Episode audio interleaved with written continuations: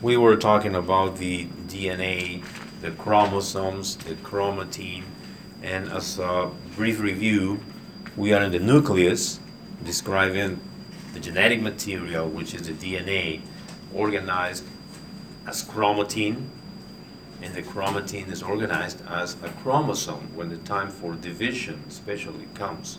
And this is the picture or diagram that shows how this double strand, double helix molecule of DNA gets organized and coiled and packed in what we see under the microscope and called the chromosomes. So this leads us to the concept of cell cycle. Cell cycle is like, or say, the life cycle of the cell. Um, one of the stages that the cell goes through the entire life. Uh, it's good to know that different types of cells will have different lengths in life cycle. Just to give a couple of examples, the red blood cells that we've been talking about, they have no nucleus, and so the red blood cells they live for 120 days. The white blood cells, which is another type of blood cell found in the blood, they live for about seven to ten days. And so different durations of the life of different cells. But most of them, they show all these stages during the lifetime they have, or lifespan. And those stages are divided in two major periods that we see here. The interphase, or interphase, and cell division or mitosis. And in mitosis, mitosis will have different stages. We can see divided in a graph as we will see. Well, the interphase, this first part, is that period between the moments that the cell will divide and give place to another, uh, another cell or two cells.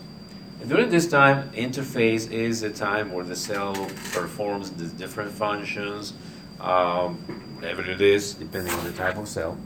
Produces proteins, makes enzymes, participates in defense, immune system, etc.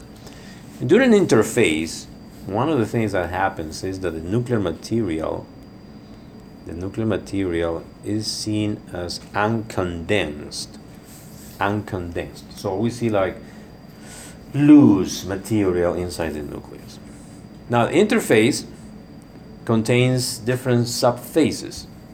And one of them will include the moment where the DNA replicates. All that in preparation for the division.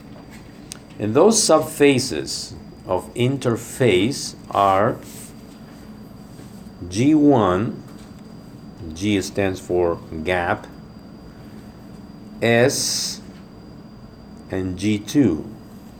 And describing what happens in each of these phases, we see that in gap 1 or G1, this is the moment that the cell keeps growing. It's like we can say that this is the time of uh, the cell is young, in development, and active, active metabolism and G1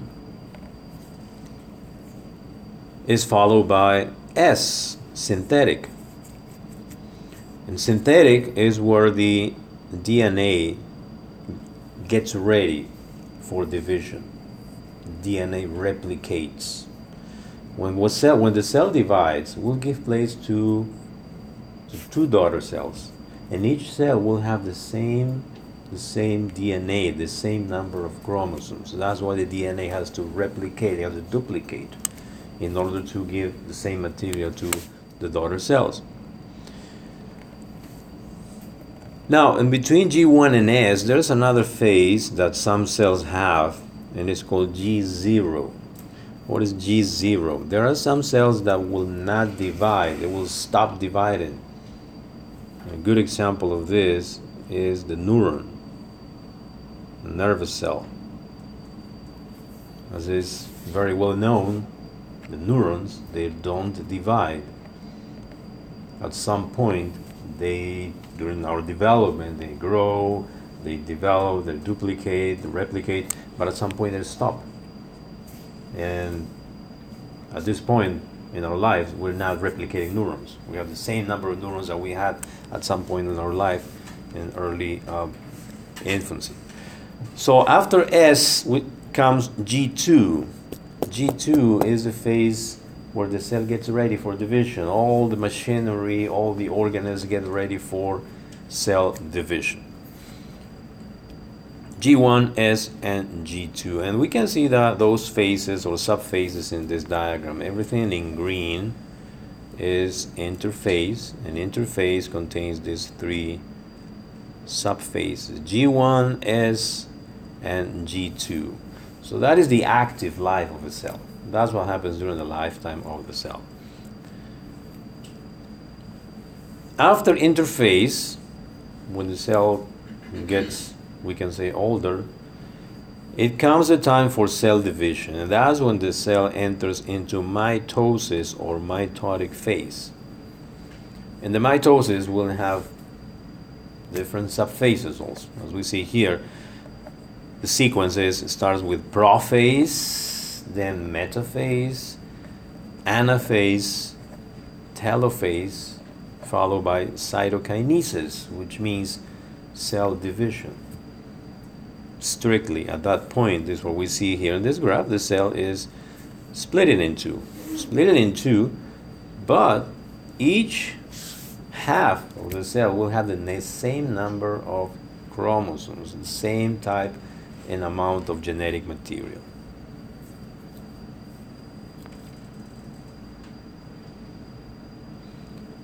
So DNA replication occurs. As we said, the cell,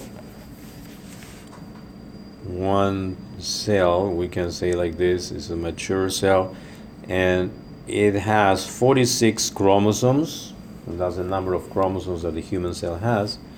When it enters into cell division or mitosis, it will give place to two daughter cells. And each of these cells will have 46 chromosomes. How this happens? Well, this 46 has to be duplicated at some point.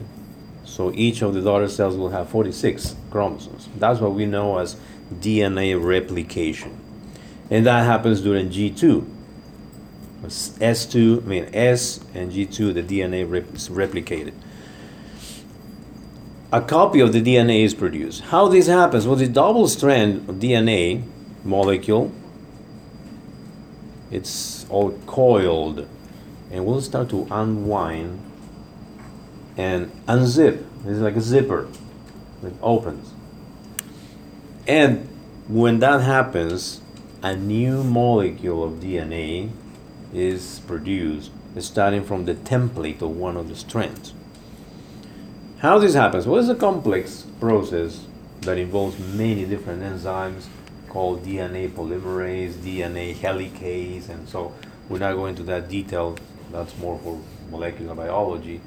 Um, but the, the concept is the DNA, double strand, the strands get separated and each strand will give place or produce a new strand, a complementary strand.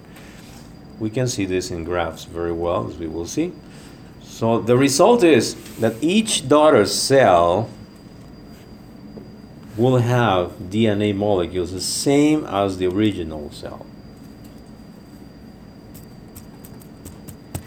And a new copy, a complete copy of the cell is given to the new cell, to the daughter cell, and the other one is retained with the original cell.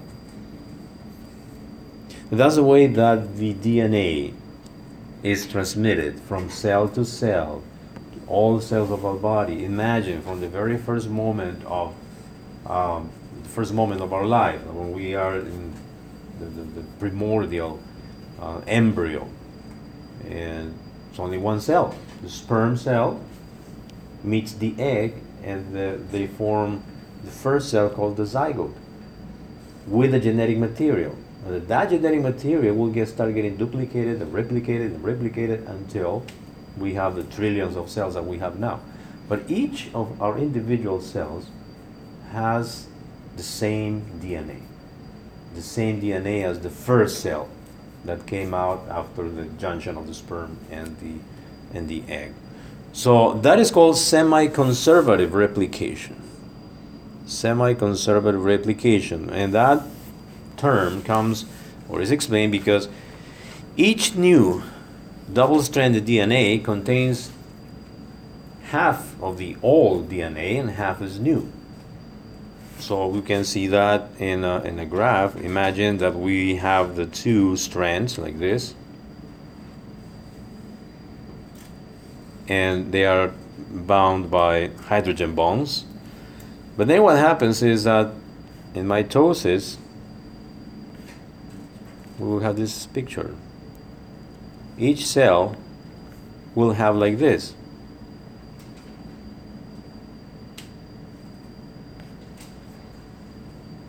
We can give this pattern here. So you can recognize that this strand comes from this cell, and this other strand comes from this is the other strand of the cell. But here we have two different cells. But it's semi-conservative because one strand of the original cell will be part of the new daughter cell, and so on, and so on, and so on. So if we go back and trace what the DNA comes, DNA strands that we have in our cells, we will go back to the first original cell. And thus the DNA is, um, is transmitted and the genetic material is maintained. This graph is summarizing all this complex process that I was saying. If we start from this side, we have a chromosome here. And amplifying what the chromosome is, then we'll have the DNA here, this double strand. We can see the nucleotides bound by the hydrogen bonds in the middle. And what happens is that an enzyme here, this is an enzyme. It is called the helicase because it's going to unwind the double helix. So you see how the strands are open now. It's like a fork opening now. Now from each of the strands, there's another enzyme called DNA polymerase that will start building the complementary strand. Taking nucleotides and start building one by one following the specific sequence. And now we have two. This is what we call the replication bubble because each from each of the strands, like in a bubble, a new DNA is formed. This is what happens in preparation for division during the S synthesis and replication G2 of the cell cycle. And the different nucleotides are seen here adenine, thymine, cytosine, and guanine, that we commonly call A, T, G, and C, that determines the sequence of the, um, of the DNA and that's what actually we call genes specific sequence of nucleotides that code an information that's what we know as a gene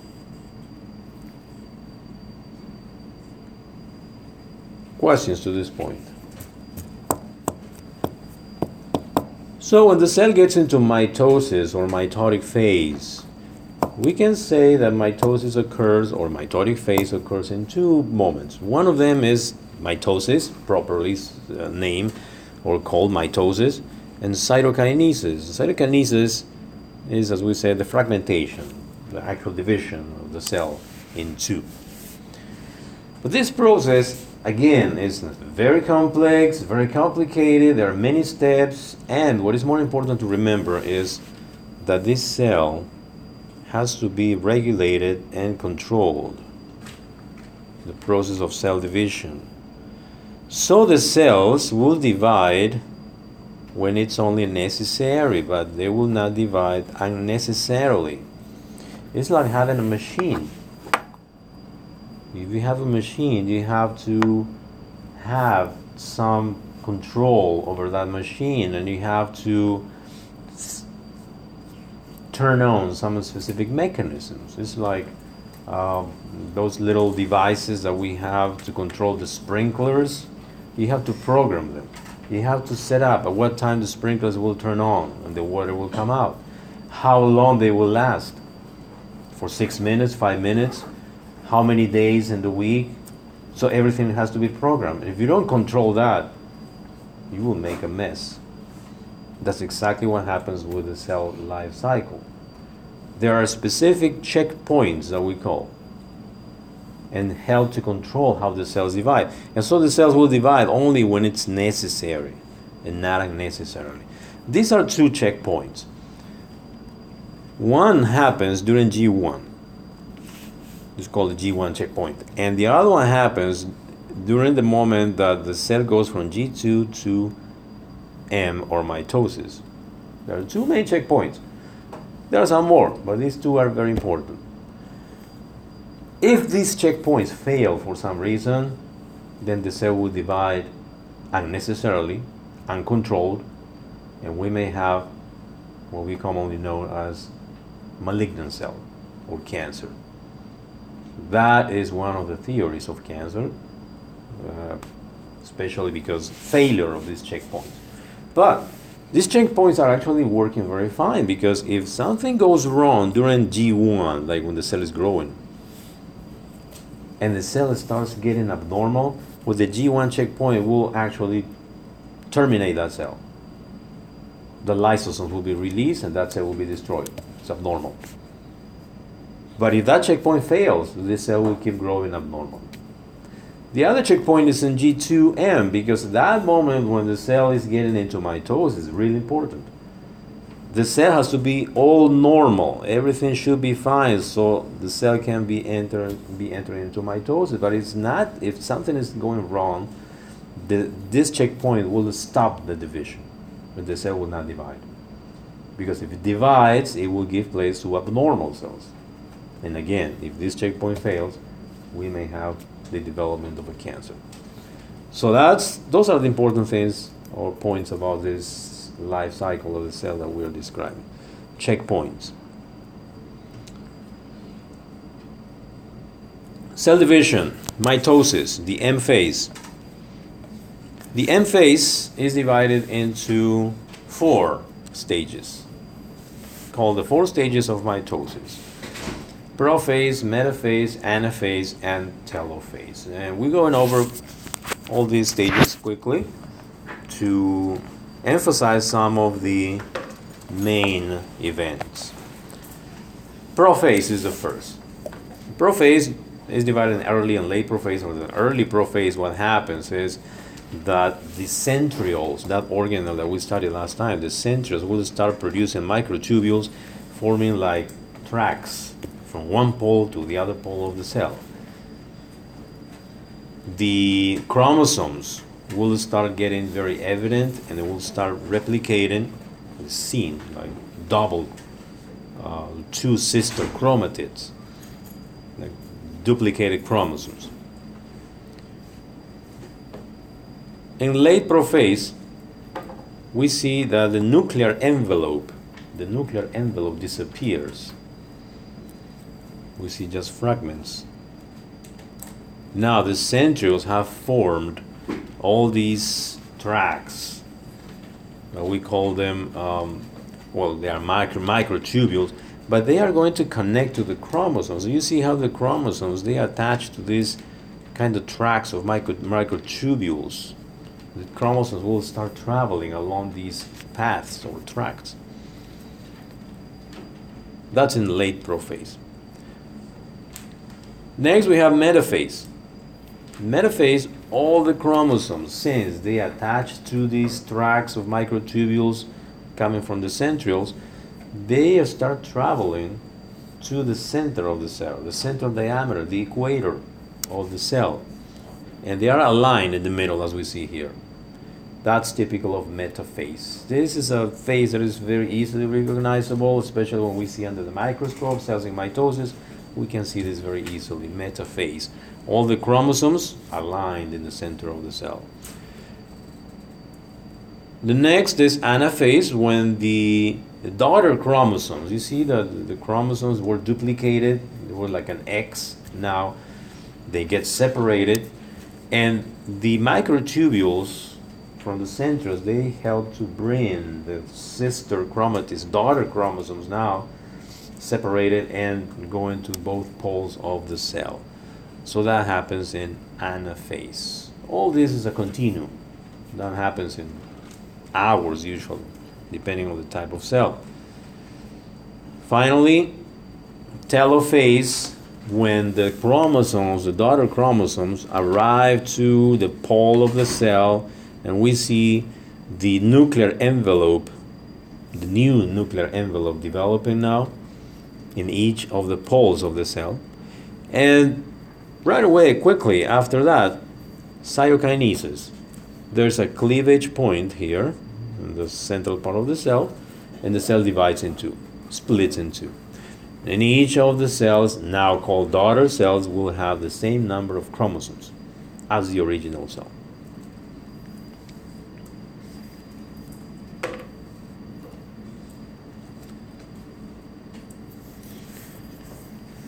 Control cell division, we mentioned the checkpoints. Let's give some words about the um, go and stop signals. The go and stop are signals that are triggered depending on some factors like the go signals, for instance. So when the cell will start dividing, um, one of the signals is uh, relying on the surface to volume ratio of the cell, which means if there is some space, if there is the need of more cells, well, the signal will be triggered, a cell division will be triggered. An example, if we have an intestinal infection, like sometimes happens, we eat some contaminated food, virus or bacteria will come in our digestive system and we'll start killing some intestinal cells. So it will be like empty spaces because the cells are damaged. Well, the cell, the surface to volume ratio decreases. There's the need of more cells. Some cells have been damaged. So that triggers the go signals, and intestinal cells will start dividing quicker. The life cycle will be shorter to replace those damaged cells in response to chemicals like growth factors, hormones, when we are in development, when we're growing up, growth hormone will determine and stimulate cells to start division. And the stop signals. Stop signals occur also depending on the space. When the cells become in contact with each other, well, that and all the surface has been covered by cells, or the stop signal will be triggered. No more cell division. We have enough. If this stop signal fails, then we have an uncontrolled growth and we have a tumor. We may have a tumor at this point, which can be benign or malignant. That's a different thing. This is called contact inhibition. So when the cells get in contact with each other and they find out that everything is completed, the surface is full, stop signal will be sent. That's another way of controlling the cell division. And the checkpoints that we mentioned, G1 and G2, G1 is called the restriction point and is considered the most important. And as I was saying, if the cell does not pass G1 control, it enters into a state called G0, no further division. The cell will not divide. It will just stay like that for the whole time of the cycle and then will die, all be destroyed.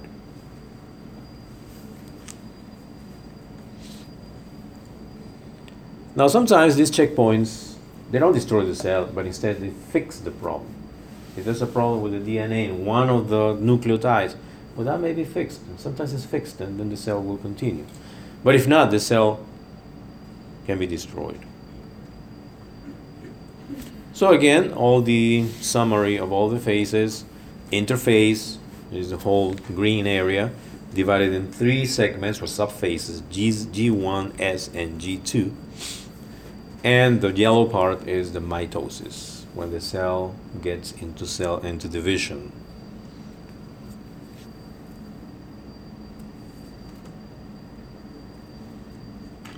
Okay, that was about the cell life cycle, some concepts about it. Any question at this point? Now let's talk about synthesis of proteins and how the proteins are produced. Actually, the DNA, no, it contains all the genetic material, the genes, the code, the genetic code.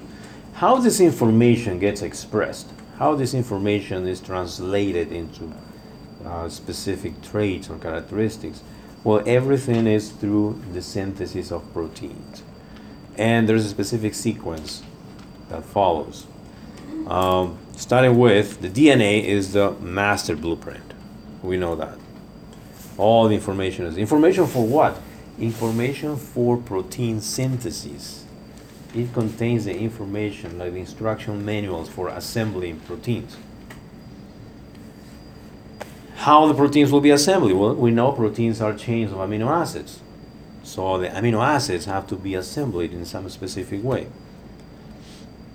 A gene, the definition of a gene is here, is a segment of DNA that gives a code for one protein or polypeptide. That's what a gene is. What we commonly say the gene contains information about us, about every single aspect of us. Well, actually, they, it contains information for proteins. We know already the sequence of genes. The genome project has been completed, and we actually know what is the sequence of the DNA. The only thing that we don't know is what it means. Many segments of the DNA. We know the sequence, but we don't know what it means. We know that in some genes, diabetes is contained, information for diabetes, and some other genes for different types of cancer.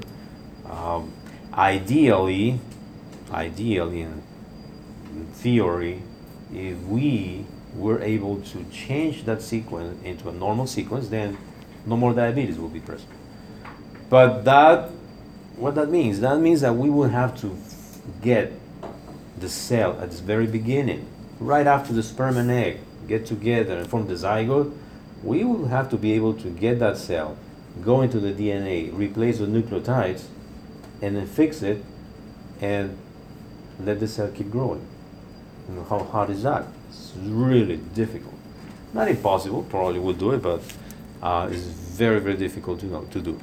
So the gene is that specific sequence of information contained in the DNA. That code, genetic code, contains information which is actually a sequence of nucleotides. All these nitrogen bases that we described, the adenine, guanine, thymine, and cytosine, they are arranged in specific sequences in a specific gene and that's what we call code. And the code is described in sequential basis and triplet code. So sequence of three nucleotides. For instance, this sequence GGC that means one in one in cytosine codes for a specific amino acid which is proline. But if that code is GCC, that is a code for a different amino acid, arginine. So each triplet will contains a code for a particular amino acid. And, well, the DNA, you can, if you start describing in triplets, then you have different types of sequences. And that means different types of amino acids.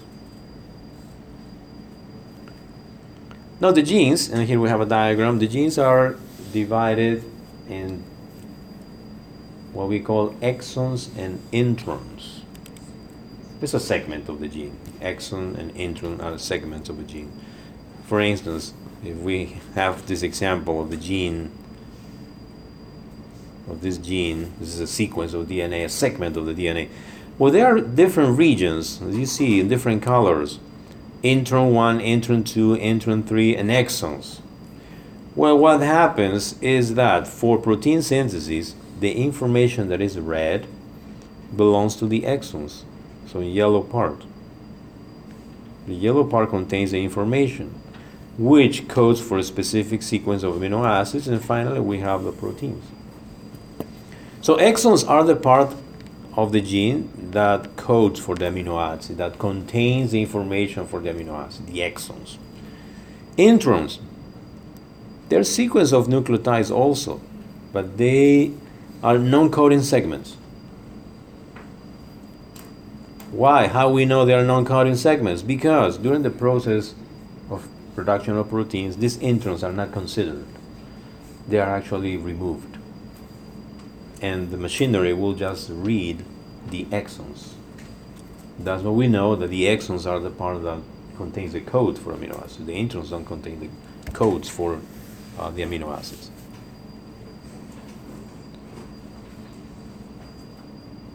Well, that's about the DNA, but what about the RNA of ribonucleic acid? How it comes in place here? Because the RNA will be the molecule that will mediate this protein synthesis, actually. The RNA is the link between DNA and the protein that is produced. How this happens? Well, the RNA will copy information from DNA. And will bring that information out of the nucleus to the cytoplasm. And in the cytoplasm, we have the ribosomes. The ribosomes will read that information that the RNA brings from the nucleus. And the ribosome will start decoding that information and start assembling the protein. It will start reading the sequence of nucleotides. So the RNA is forming the nucleus, we say, because that's where the RNA will start copying the information from the DNA. Remember that RNA is different from DNA in this, that it contains uracil instead of thymine. And it has the ribose instead of deoxyribose. We got three types of RNA messenger RNA, known as mRNA, ribosomal RNA, known as rRNA, and the transfer RNA, known as the tRNA. Three types of RNA. All of them work related with synthesis of proteins. What the messenger RNA does? The messenger RNA, remember RNA is single strand, DNA is double strand so this messenger RNA is single strand, and this is the one that copies the DNA.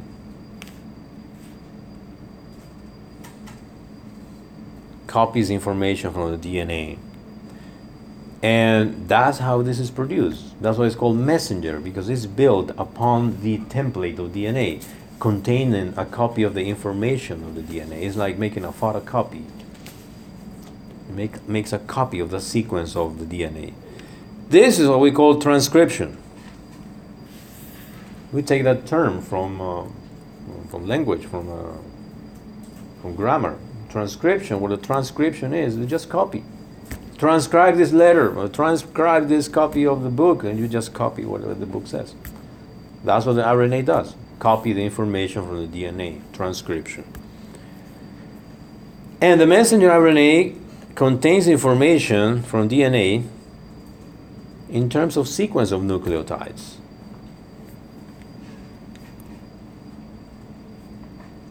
The ribosomal RNA, it's a component of the ribosome actually. It's part of the structure of the ribosome. And it helps to translate it helps to translate to decode the message that the messenger RNA will bring.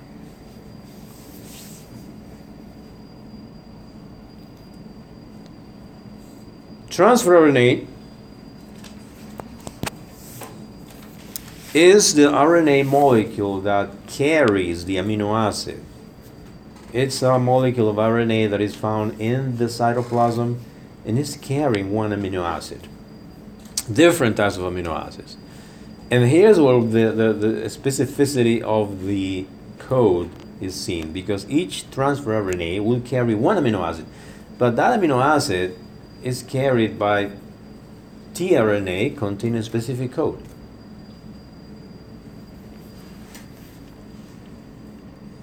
And that specific code contained by the transfer RNA is called anticodon. Anticodon because the messenger RNA, the segment of three nucleotides, is called codon. So the transfer RNA is actually going to translate the message into sequence of amino acids. This is called translation. When the transfer RNA, the transfer RNA decodes that information contained in the messenger RNA and turns that into a sequence of amino acids. And a sequence of amino acids is a protein. That's how all this process goes.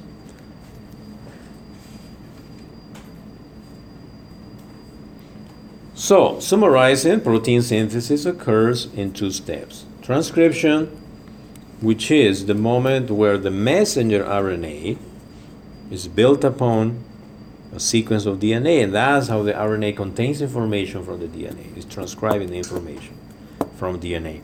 And translation, when the message that the messenger RNA brings is decoded by who? By the ribosome and the transfer RNA.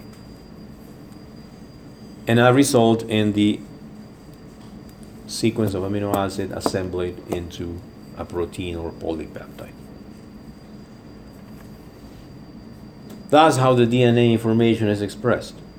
Now, those proteins that are produced may be proteins that will be a structure of our hair, different proteins, different sequence, arranged in different ways, different colors, different pigments.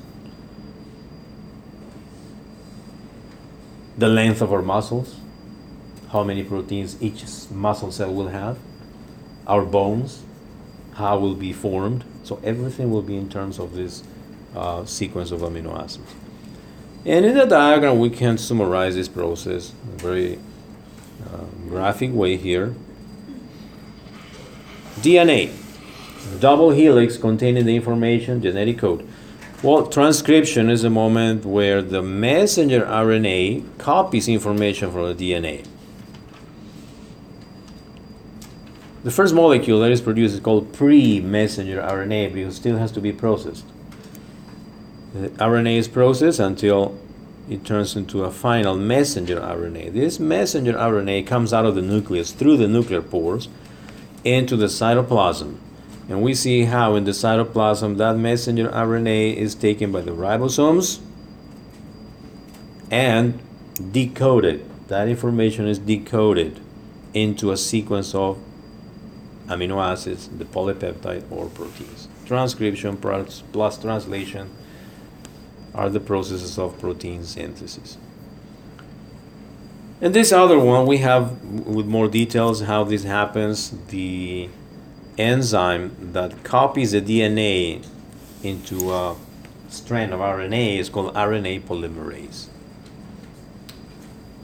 We see how this enzyme is like a zipper it runs over the DNA, building the molecule of a messenger RNA here in blue. And after reading a segment, it will end up, will separate from the DNA. Now we have a molecule of a messenger RNA. And here in this square, you see what happens with detail. You can see how the nucleotides are being added into the molecule of messenger RNA.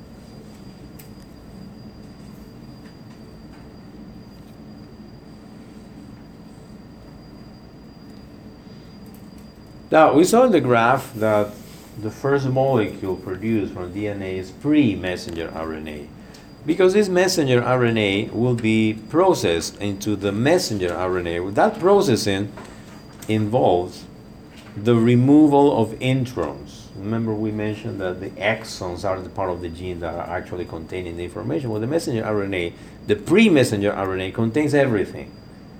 But then it is spliced, introns are removed only exons will remain. And the exons will contain the information, all the yellow part. This processing guarantees that the correct proteins are expressed. And that's another control or checkpoint here. Maybe a mutation. There may be a mutation, which is defined as a replacement of one of the nucleotides sometimes. That alters the sequence completely, and the proteins and the amino acids will be different and we may have a abnormal protein expressed. We may have a problem.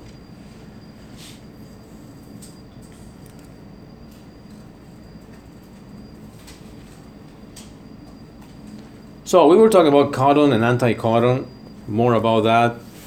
Specific three base sequence of DNA, the triplet code, that is represented by a sequence in the messenger RNA called codon. So the message that the messenger RNA brings is coded in triplets, sequence of three nucleotides, and that's what we call codon. There are four bases in the messenger RNA A, U, C, and G. And if we play for different combinations, we may have up to 64 possible codons. There are some codons that code for stop signal. That's a moment at which the protein has to be stopped. The sequence has to be stopped. And we have 20 amino acids that can be present in the cytoplasm, but we have 64 different codons. So that means that some amino acids are represented by more than one codon. And that's good because if some sequence fails, well, there's another sequence that codes for the same amino acid, and we can keep working without problem.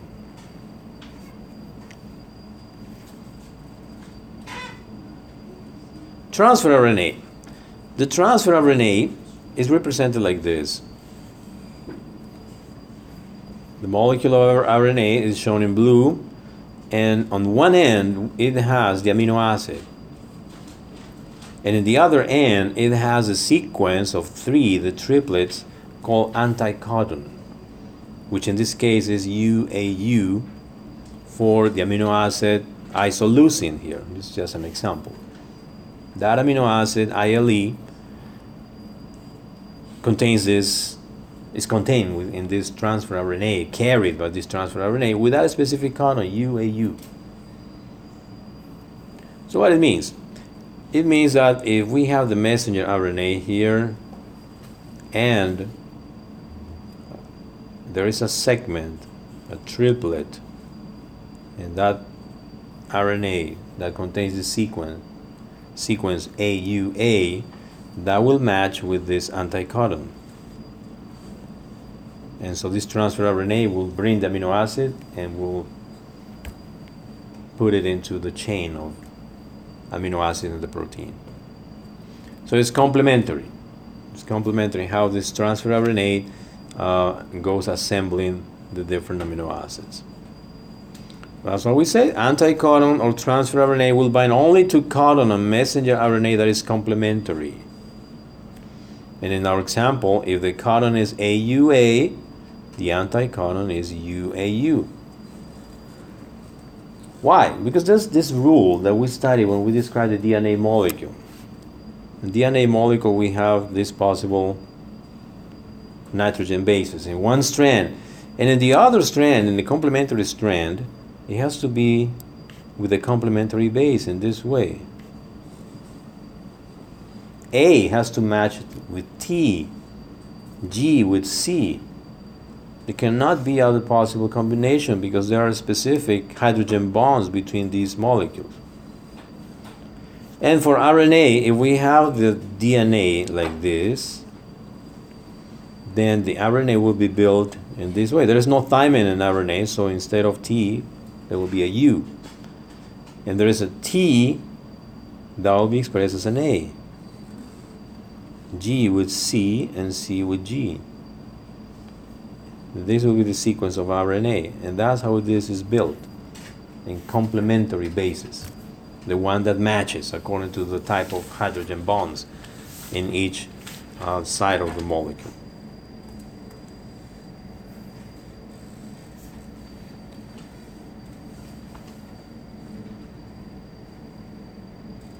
That's another way to show this um, process of synthesis of protein. We see how the ribosomes uh, are reading this, molecule of messenger RNA, and in yellow we see the polypeptide, the protein, being built one by one, amino acid by amino acid, into this long sequence of amino acids called protein.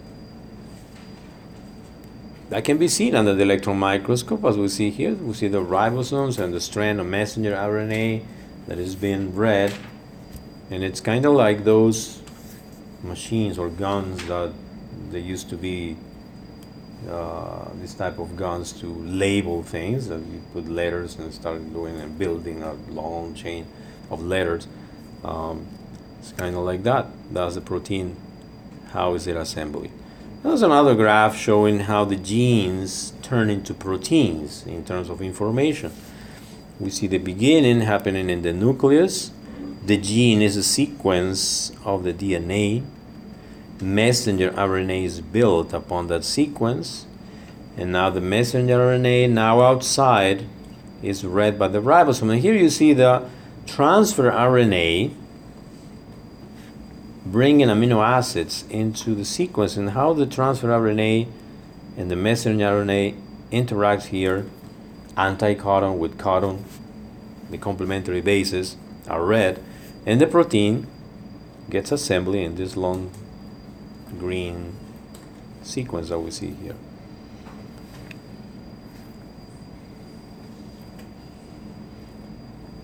So from DNA to proteins, that's what happens. That's how the information contained in the DNA is expressed into a sequence, sequence of amino acids known as proteins. Remember the specific complementary base. Like if I tell you if there is a DNA molecule, there's a DNA molecule with this specific sequence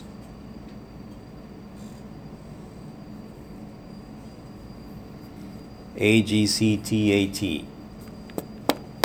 If I built a messenger RNA, it will be built with this specific sequence. And you're going to tell me what nucleotide I put here? What base? T? There's no T in messenger RNA. Remember that. Now? And now? A. And now?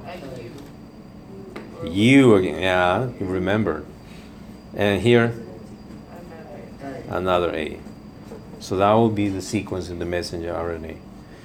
The messenger RNA comes out the cytoplasm, and there are two codons here one codon for UCG and one codon for AUA. So two transfer RNA will come here. The one that comes here will have what sequence? Complementary again. What is complementary to U? A in terms of RNA. C, G, and G, C. So there's a transfer RNA bringing an amino acid X, let's say, to here. And when the message is read, another transfer RNA has to come here with what, what sequence? If it's an A here, T, U here A and U with amino acid Y, let's say. So that's how this works in terms of complementary bases, how the messenger RNA is copied and uh, translated by the transfer RNA and the ribosome.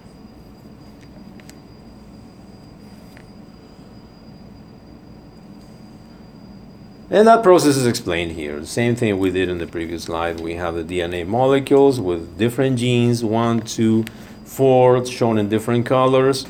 We have the DNA molecule here. All the information, the sequence arranged in triplets. When the messenger RNA is built, the codon will be will copy information from the DNA in a complementary way. T with A, A with U, and messenger RNA, C with G. And during the process of protein synthesis, the transfer RNA will bring an amino acid that codes for this sequence, codon anti-codon. And that amino acid happens to be methionine in this case. And if we read this sequence, then we'll have different amino acids because the next anti-codon will be for proline, the next one for serine, the next one for leucine, and then so on. and in that way the protein is built. Now, all this is very much complex we described here, with just a brief summary of this. There are enzymes involved here, there are many other things. Uh, after the protein is built, it has to be folded into all the structures and go to the Golgi and many more things. But this is what is important to remember about that. Transcription, translation, complementarity, and, and the building of the messenger RNA, transfer RNA, and understand how any change, any problem that can happen in one base, if that sequence, one of the parts of the sequence is altered, that will have a consequence in the sequence of proteins. And that may mean mutation, cancer, malformation, and uh, that's how the information of DNA is very, very delicate. Now, there are many mechanisms of control here. When there's a mutation, there are mm, specific enzymes that will fix that problem. Or perhaps an amino acid is brought with a different anticodon, but it will not be noticed because, as we mentioned, there are 20 amino acids, but 64 codons. So more than one codon may uh, be used for one amino acid. And so that's um, a little bit of this uh, field called genomics and proteomics, which is a, a very important development in the recent years. And I think this is the last one. Yep, that's the last one. So the exam will be until this point. We'll cover these three chapters, one, two, three, until today's lecture. Um, let's take a 10 minute break and we'll come back for the lab about tissues today.